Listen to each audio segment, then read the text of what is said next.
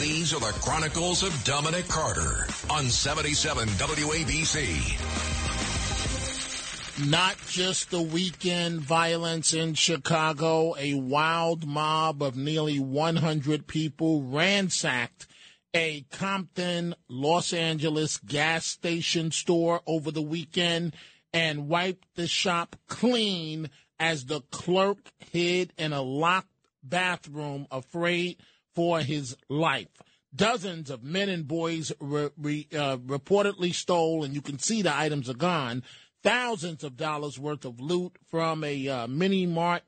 uh, station, uh, and this happened Sunday after a group of cars doing donuts, if you will, blocked a four-way intersection in an illegal street street takeover at around 2:30 a.m. And you can see in the footage uh, the shoplifting, and it's the same old story what you've seen around the country, and it's continuing.